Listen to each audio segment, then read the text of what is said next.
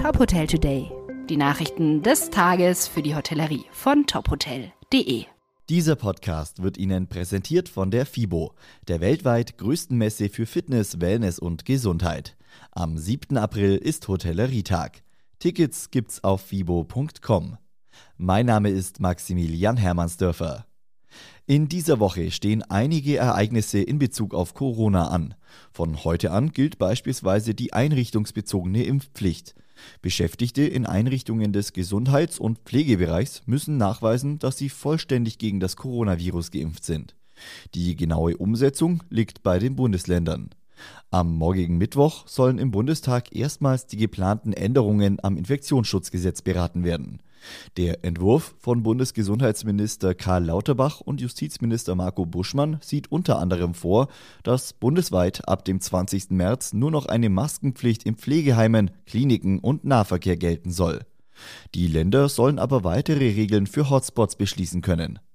Einzelne Bundesländer, darunter Rheinland-Pfalz, wollen die aktuellen Regelungen aber wohl noch bis zum 2. April aufrechterhalten. Solange gilt eine Übergangsfrist. Am Donnerstag findet dann noch eine Ministerpräsidentenkonferenz mit Kanzler Olaf Scholz statt. Am gleichen Tag wird im Bundestag erstmals über Anträge zu einer allgemeinen Impfpflicht diskutiert. David Salomon wird General Manager des zukünftigen JW Marriott in Frankfurt. Zuletzt war er General Manager im Lifestyle-Hotel Almanac Barcelona. Nach unterschiedlichen Positionen in Hotels in Mexiko, Thailand, England, Costa Rica und Spanien kommt Salomon zurück nach Deutschland. In einer Pressemitteilung schreibt er, ich freue mich sehr auf diese neue Herausforderung in Frankfurt. Die Tatsache, dass wir mit JW Marriott eine neue Luxusmarke im deutschen Hotelmarkt etablieren, macht diese Aufgabe umso spannender für mich. Ende Februar gab die Münchner MHP Hotel AG bekannt, dass sie das Luxushotel im Frankfurter Palais-Quartier zum 1. April übernehmen wird. Das Haus mit 218 Zimmern und Suiten wird als JW Marriott Hotel Frankfurt geführt und ist damit das erste Haus der Luxusmarke in Deutschland. Draußen übernachten und gleichzeitig Luxus genießen. Dazu haben Gäste des Widder Hotels in Zürich bis Anfang Oktober die Möglichkeit.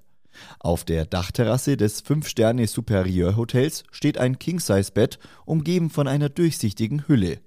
Dank des 360-Grad-Panoramas reicht die Sicht über die Altstadt, den Zürichsee und die Alpenkette.